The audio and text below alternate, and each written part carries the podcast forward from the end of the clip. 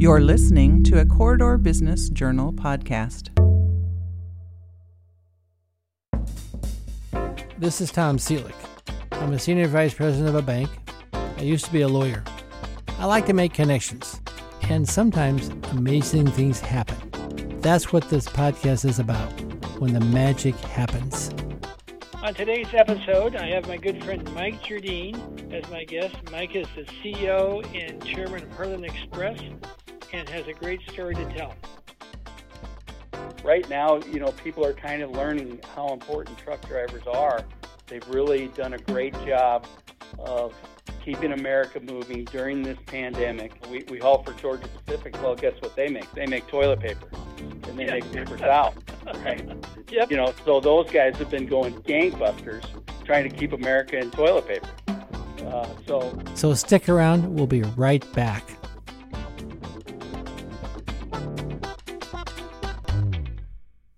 This episode of Tom's New Best Friend is brought to you by West Bank, a community bank since 1893, providing full service banking and trust services to businesses and consumers.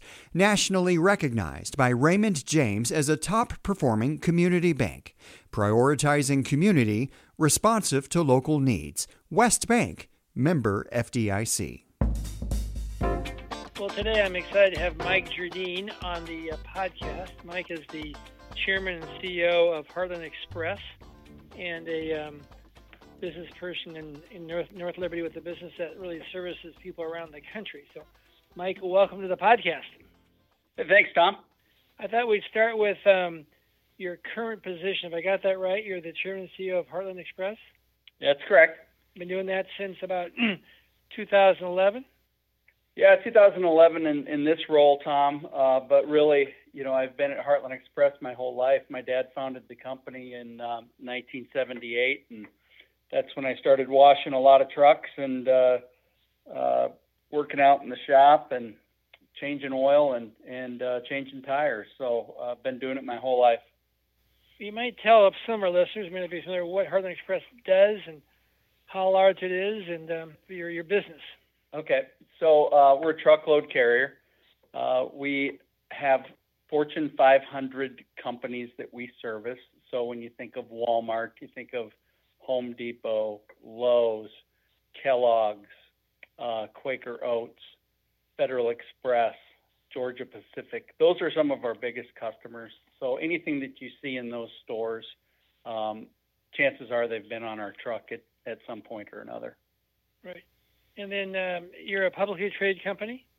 We are. We went public in 1986, uh, Tom, and uh, you know we we started out uh, in 1986. We had 21 million dollars of, of gross revenue, and uh, over the time that we've been public, uh, we've grown to uh, over 600 million in in gross revenue.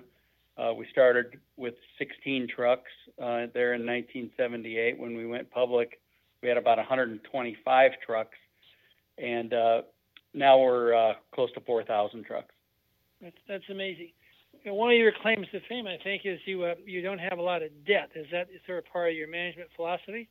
It is uh, not a lot of debt is not quite correct, Tom. It's zero debt. Zero debt. Right. yeah.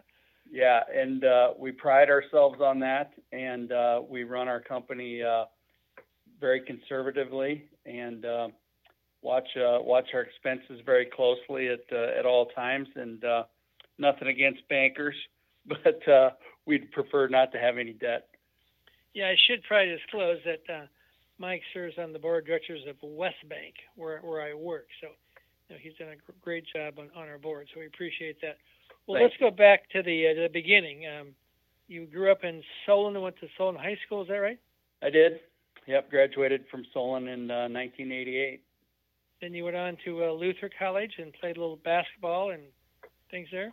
Yeah, uh, went to Luther College, uh, graduated there in 1992. Uh, had a great time up in Decorah, uh, really good school, and uh, uh, really enjoyed my time up there. Played basketball for four years, and uh, uh, just was a, a great college experience. Yeah, my son uh, Ben went there, and uh, it sort of changed his life in a very positive way. You know, he Oh, good. learned a lot and made lifelong friends. It's just really it's been a major a major positive factor. So Yeah, it's a then- special place. yeah, it is. Sure. Then along the way, you uh, met Nicole, right, and got married, and what? I did. I actually met Nicole after uh, I graduated from Luther, and and uh, she was a uh, grad student down here at uh, the University of Iowa. Uh, so I met her um, after I graduated from uh, from Luther. Well, great. And then along the way, you've had uh, some children. Is that right? Yes, we have four boys. Um, we have a very loud house uh, with those four in there, uh, but it's uh, it's a lot of fun. Uh, I've got an eight-year-old whose name is uh, Adam, and uh, Nicholas is my 12-year-old. Grant is 16, and uh, Clay is 19. Wow. So you got one in college and three around the house.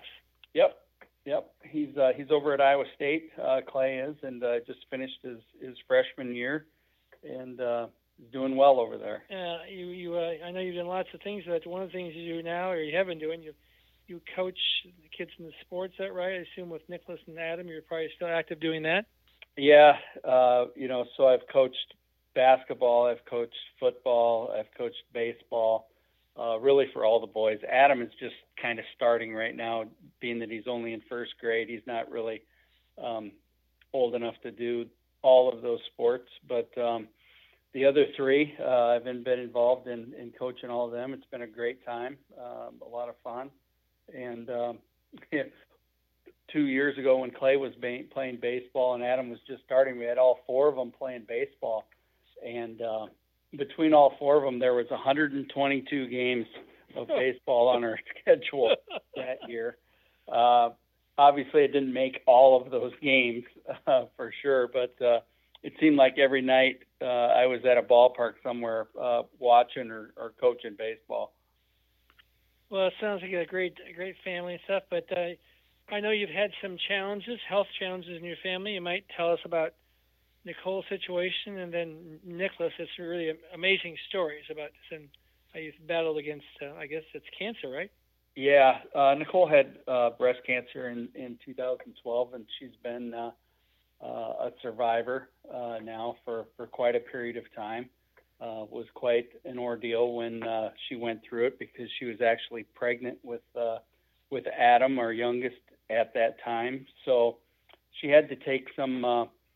Uh, the doctors had to take some precautions with her being pregnant. They couldn't give her uh, a normal regimen of uh, uh, treatment uh, because she was pregnant. So we had to do some special things and and um, go through some special tests and and uh, be really careful because of because of Adam. But uh, it all worked out great. He's a perfect little boy, and um, you know, growing and and uh, has no effects uh, whatsoever. And, and Nicole uh, is a, a cancer survivor uh, for over five years now. So um, really fortunate uh, uh, to to have the University of Iowa down here and and the great uh, the great work that they do for many people. I know that Nicole later then has become very active in leading the Strands of Strength fundraiser to help people who have uh, you know cancer and lose their their hair. Yeah, uh, you know she um, she is leading the uh, the Strands of Strength uh, charity here in Eastern Iowa. It's really grown to be quite an event. We thank West Bank for uh, for supporting it. Uh, another uh, director um, whose wife is uh, Deb Pulver and Bob Pulver. They they operate the one over in Des Moines, and really it's it's a great charity because all the money goes directly to the wigs uh, that um, that many people can't afford or need help when they when they do get cancer and uh, and lose their hair. It's a it's a traumatic experience for for many many women, and um, you know to be able to uh, hand out a quality wig, let them go to the uh, the spa or the salon and and get it get it uh, custom made the way that they want it. Uh, it helps out women um, in in many different ways. So Nicole really enjoys being part of that uh, that organization, and uh, and I think it helps uh, people that have cancer, especially women. Well, it's a great event. It really makes a difference. Then, of course, uh, you think that'd be enough for one family, but then um, you might share the story about uh, Nicholas and his battle. Yeah. So in 2016, um, it was it was kind of a funny story to, to be to begin with. Nicholas was nine at the time, and, and he'd been bugging me for cats. And I was like, Nick, you, you can't have any cats. Uh, I'm allergic to them. A couple of your brothers are allergic to them. It's just not going to work out. We're we're not going to get any cats. Well, he kept after me, and finally he was smart enough to get Nicole on his side, and uh, uh, so we got two cats. Uh, so about a week after we got the cats, um, I came down to breakfast uh, one morning, and Nick was sitting there, and his eyes were all puffed up. And I'm like, Nick, you're allergic to cats, just like I am, and, and like your brothers. We're gonna have to get rid of these cats, you know. And luckily, Nicole took him to the doctor to check his allergies, and they took his blood, and uh, the blood work came back, and and we got the phone call, and we and the doctor said, hey, Nick's not allergic to cats, but he has leukemia, and so that was totally unexpected, uh, and you know threw us into quite a threw us quite a curveball. Then we took him down to the University of Iowa immediately, and uh, started going through and learning what leukemia was, which it's cancer of the blood, basically. Uh, there's a lot of different strains and um, a lot of different uh, names for different portions of, of cancer, but Nick's is Nick's was uh, blood cancer, leukemia. So we started down that path, and uh, you know it was uh, it was quite quite uh, an ordeal for us because two or three days into his cancer treatment, um, the doctors were very concerned because Nick wasn't responding to any of the uh, the chemo or any of the drugs that they were giving him. He had a very um, special type of cancer, uh, we'll call it, and uh, it was a very um, irregular one uh, that was difficult to uh, difficult to treat. And right off the bat, uh, Dr. Modi told us, you know, this this type of cancer that Nicholas has, we are not um, the experts in this area. If you can go to Philadelphia, uh, to the Children's Hospital of Philadelphia, that is the best place uh, that has the, the, most advanced treatments and uh, the most clinical trials uh, that could could help Nick. And so off to Philadelphia we went, and um, you know we got there, and there was a, uh, a, a trial that was closing. It's actually called CAR T cell uh, treatment, which uh, was recently approved by the FDA. Nickel, they had uh, 100 slots of um, of the trial that were available for uh, for children. Nick was actually the 100th patient, the last patient in to the trial uh, to try. And um, what they do is they they hook Nick up to a machine. They withdrew his blood uh, from the machine and his T cells, which are inside of the blood. They took those T cells out of Nick's blood and they put it they take it to a lab then and uh, for about a month they change these T cells into cancer killing cells. So they manipulate the cells outside of the body. And then after about a month, they put those cells back into Nick. And so it's putting his own T cells back into him, uh, but they're cancer killing cells at that point. And this was just a trial, um, like I said, in 2016, and it worked really well on on some kids, and some kids it didn't work at all on. And so they told us that you know once Nick got his T cells back, that he was going to be really sick, and uh, he'll he'd have to go into the hospital, probably into the intensive care, um, as his body fought the cancer. Well, they gave Nick's T cells back to him, and it didn't affect him. It uh, uh, he was he was perfectly fine. There was there was no reaction. So, you know, for about a month there, you, you have to let the T cells take their course and, and fight the cancer. Um, and usually, most kids are really sick at that point. Nick wasn't sick at all, and he. Um, so naturally, Nicole and I thought, well, this treatment isn't working for Nick, but we had no way to be able to tell that um, because you have to let it go for a month. So um, we were really worried and and uh, wondering what we were going to do next because um, we didn't think that the T cell treatment was working. But after a month, they uh, they did the tests on Nick, and his T cells had uh, cleared out all the cancer in his bone marrow and all the cancer in his body, and totally wiped out every bit of cancer that he had. It worked 100% for Nick, and um, we were so thankful. Um, couldn't believe that uh, that it worked so well for him with him not being sick for one single day, uh, but but it did, uh, and so from there on, um, we had to go to Seattle, uh, and we were in Seattle for his bone marrow transplant. Nicole and Nick moved out there for about four or five months uh, during the fall of 2016 and the beginning of 2017, and uh, we uh, we got his bone marrow t- transplant taken care of out there. They did a fabulous job at the Seattle Children's Hospital, and um, he's been been good ever since.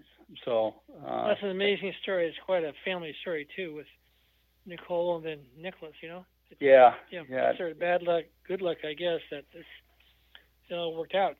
Yeah, it's it's been really uh really good. So he's still got to go to treatments and checkups down at the University of Iowa with, with Dr. Modi, and and uh, they keep a close eye on him until he's at least 18 years old, and he's 12 right now. So um, yeah. So far so good with Nick. Well, good. I know you've been busy in your business, but you also have some hobbies. I, as I recall, you um, after your college basketball career and playing a little basketball here, you started to to run, and then um, you moved on to marathons, etc. Tell us the, the running marathon Ironman story. Well, you know, I I played basketball for so long, Tom, and and that's just what I did and what I loved. But after you get done playing college basketball, um, you know, pickup games at the field house aren't as good as they used to be, and uh, you know, it's hard to find a way to keep exercising uh, playing basketball. Um, so I just started to run, and um, you know, I I started off at a mile, and then I went a couple miles, and you know, one day I went five miles, and you know, then one day I decided, you know, I'm just going to run as far as I can until I until I can't run anymore. I just wanted to see how far I can go, and, and that day I went like 12 miles, I think, and I just kept at it and kept at it, and I, and I made a goal that uh, that I'd run a marathon, and so I did that, and uh, that was a lot of fun, and um, I, I liked it, so I, I kept doing it, and uh, I made a goal then next to uh, running the Boston Marathon, uh, which I was fortunate enough to run in the Boston Marathon. Uh, actually, the hundredth Boston Marathon was was the one that I participated in. Uh, so that was uh, that was quite an experience. And I, I've ran in marathons all all across the United States, and um, I've done about 20 total. And once I got done doing marathons, um, I kind of got tired of doing them towards the end and I, I needed a new challenge, so uh, I decided I was going to do an Ironman. And uh, I started off doing a sprint Ironman, and then I did a uh, an Olympic or an Olympic triathlon, and then I did a half Ironman, and I worked my way up to uh, doing an Ironman. The first one I did was in uh, Madison, Wisconsin, in uh, in 2009, uh, and uh, and then I did another one uh, in Phoenix, Arizona, in, in 2015. And you know those those are you start off swimming there, and you you got to swim two and a half miles, and then you jump on a bike and you ride 112 miles, and then you get off the bike and then you run a marathon, which is 26.2 miles. So did that twice. How long does that take uh, you? What's what's what's how much time? Well, it's it's a timed course. You know, you have to be out of the water in two and a half hours, or they pull you off. Uh, I think you have to be off the bike in like ten hours, or they pull you off. And then you have to be done with the marathon, the whole thing, in 17 hours. Wow. So, um, you know, the winners will do it somewhere just under 10 hours. You know, most people are uh, in that 15, 14, 15, 16 hour range. And uh, that's about where I was, about 16 hours.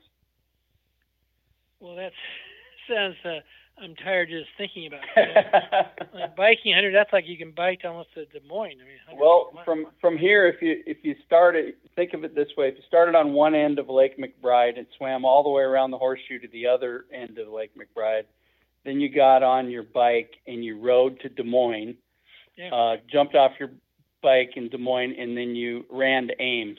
That would that would be a, a triathlon an Yeah. Ironman. well, I'm glad you stopped. I mean, that's that's, uh, that's, uh, that's a lot of stuff. Yeah. Well, good. Well, let's uh, let's talk about back about the business. Um, uh, tell us what the um, I don't know, sir, what the challenges are in your competition. Why why are you successful? What makes Heartland um, a great carrier? Well, you know, the thing that we pride ourselves on the most, uh, Tom, is delivering on time for our customers, and um, and being debt free, and being safe. Uh, those are those are the three things that we try to do every single day. Uh, take care of our customers' needs, make sure our drivers are, are being safe, hiring the right people uh, to be safe, and um, and not overspending, uh, making sure that we we stay disciplined and uh, make sure that we're um, not overspending in any area and, and watching our finances.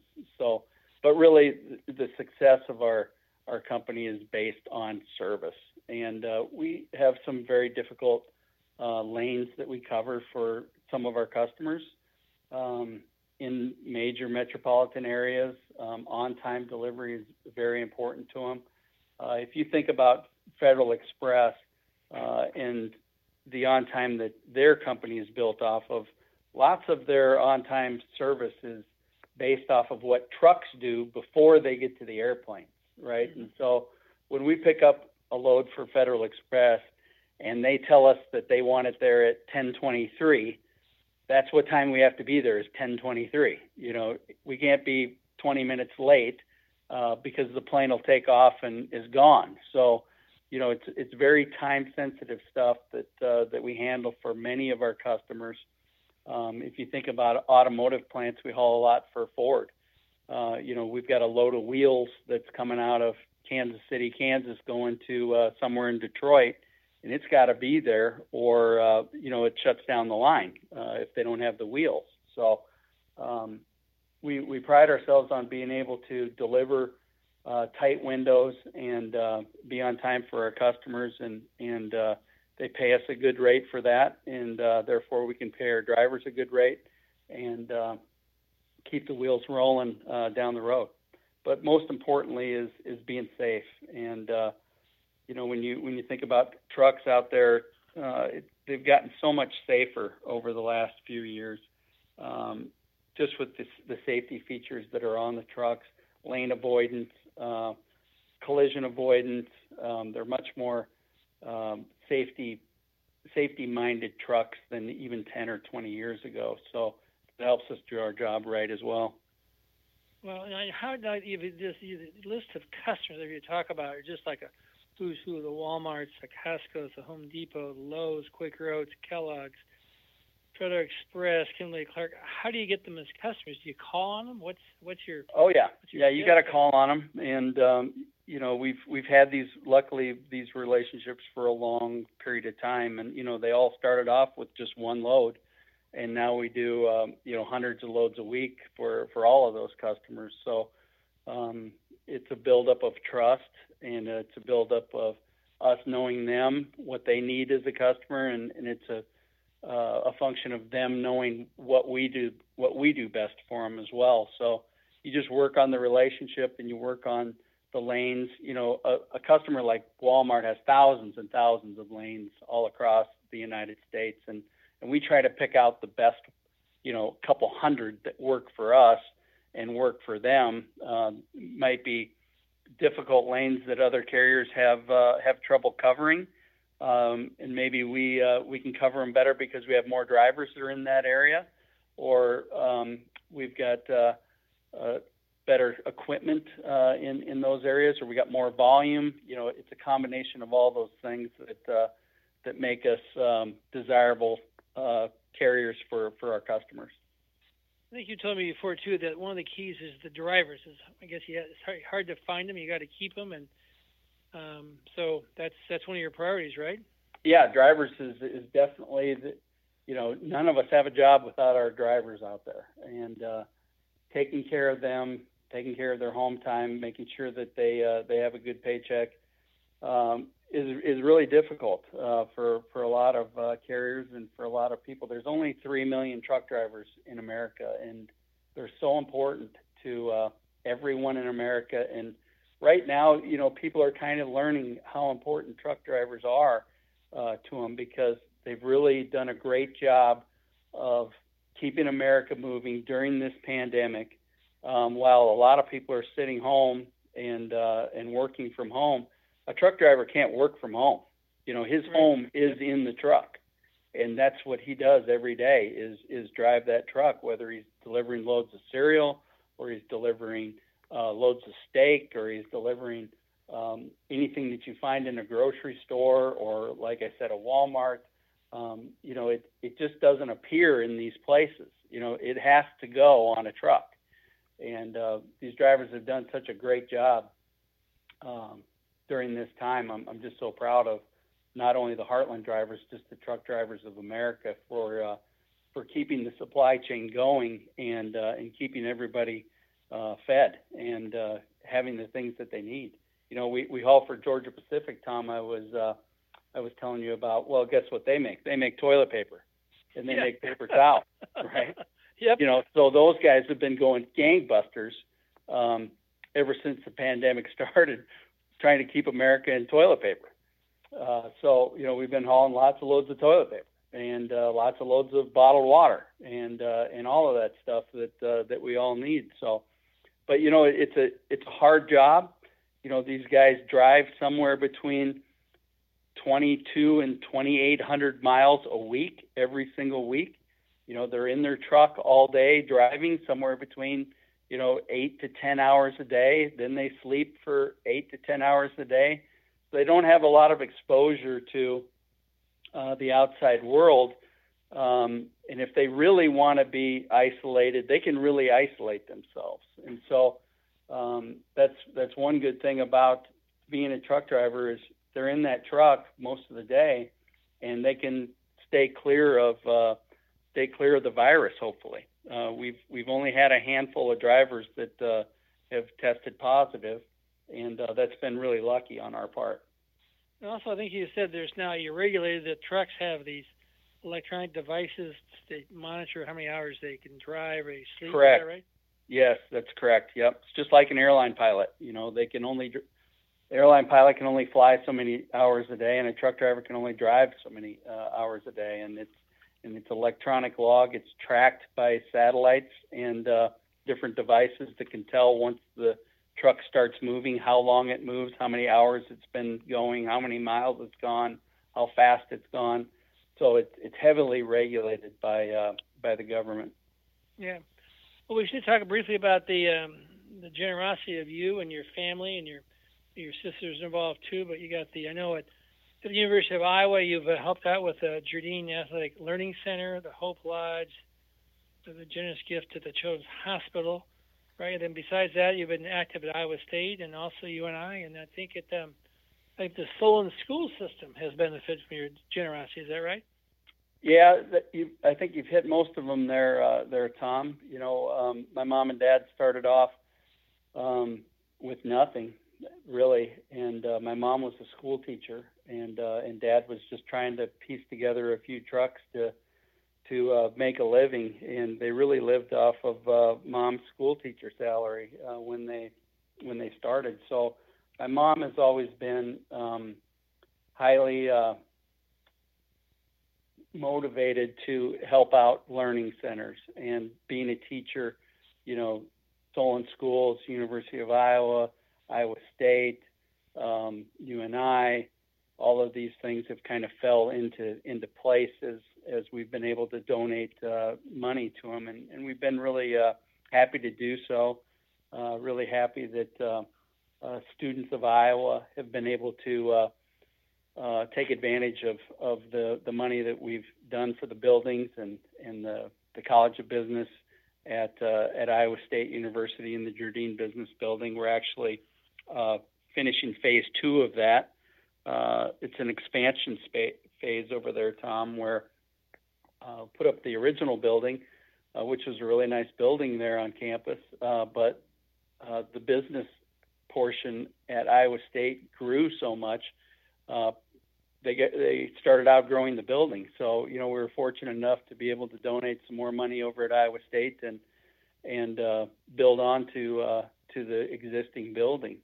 You know, in the projects at, at Iowa, we've been uh, really proud to be a part of and, and glad. You know, certainly the uh, the Children's Hospital was was a big deal for our family, and uh, the Athletic Learning Center really was one of the first athletic learning centers, I think, nationwide um, when we started that um, many years ago. Uh, we just f- finished the uh, expansion uh, that that uh, finished off the third floor and and redid the the whole inside of uh, the athletic learning center. So, and certainly the uh, the Hope Lodge has been a big deal for for people that come and and treat at the University of Iowa. So that's one that's really paid dividends to to many many people, and uh, we're we're happy to be able to uh, to donate to to all of these projects. Well, it's amazing. It's it's a it's a great story, and it's made a big difference in uh, well, especially in the state of Iowa, whether it's you know Eastern Iowa or whatever names. We probably should wrap this up. I would like to talk briefly, just give me your thoughts on the economy. I think you once said the truckers know first when things are when truckers start getting busy, that's a good sign. So what's how's how's the future look for the economy? well, let, us back up just a second, Tom. You know, and and um, before the virus hit, you know, our our economy was rolling along really nicely, really well. Um, you know, we had we were experiencing um, the lowest unemployment rates in maybe history. Uh, certainly here in Iowa, it was very low. Um, and then and then this virus hit, and um, you know everybody started panic buying all this toilet paper and food, and we were very very busy through the through the end of March.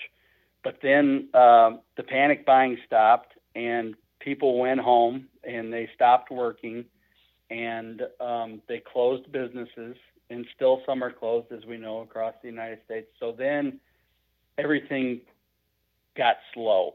And we're still in this slow period right now as states uh, start to come back and, and open businesses and, and get things rolling again. Uh, it's very slow. Uh, our unemployment numbers are now the highest that they've ever ever been. I think before they were the lowest that they've ever been to the highest, and you know it's all happened here in six or eight weeks. So um, getting back um, into into business and, and getting things rolling again is what the economy needs.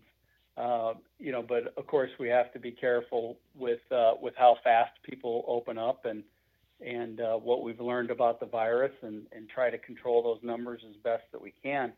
Um, so I, I think the economy uh, will be good once everything opens up again. It's just a matter of time, a matter of how long it takes everything to get started once again. Sure. I'm I'm confident it'll be fine once everything starts again. But you know, some states were a lot worse off than Iowa were, and some states were better than Iowa was. You know, so it all depends on on uh, this timing issue. So uh, should be should look a lot different two or three months from now than it than it looks right now for us. So we're we're hoping that uh, things get I don't know if they'll ever be back to normal, normal, but um, I think that they will uh, be much better than they are today. Well, that's encouraging news. Well, anyway, well, thanks for your time today, and uh, it's great to um, have this opportunity to hear your story and share it with our, our listeners. So um, we'll keep in touch. Thank you so much, Tom. It was a pleasure. Thank you very much. Appreciate it. Tom's New Best Friend is brought to you by West Bank. This Corridor Business Journal podcast is produced by Joe Coffee of Coffee Grande Studios. Be sure to follow us on Facebook and Twitter at CB Journal.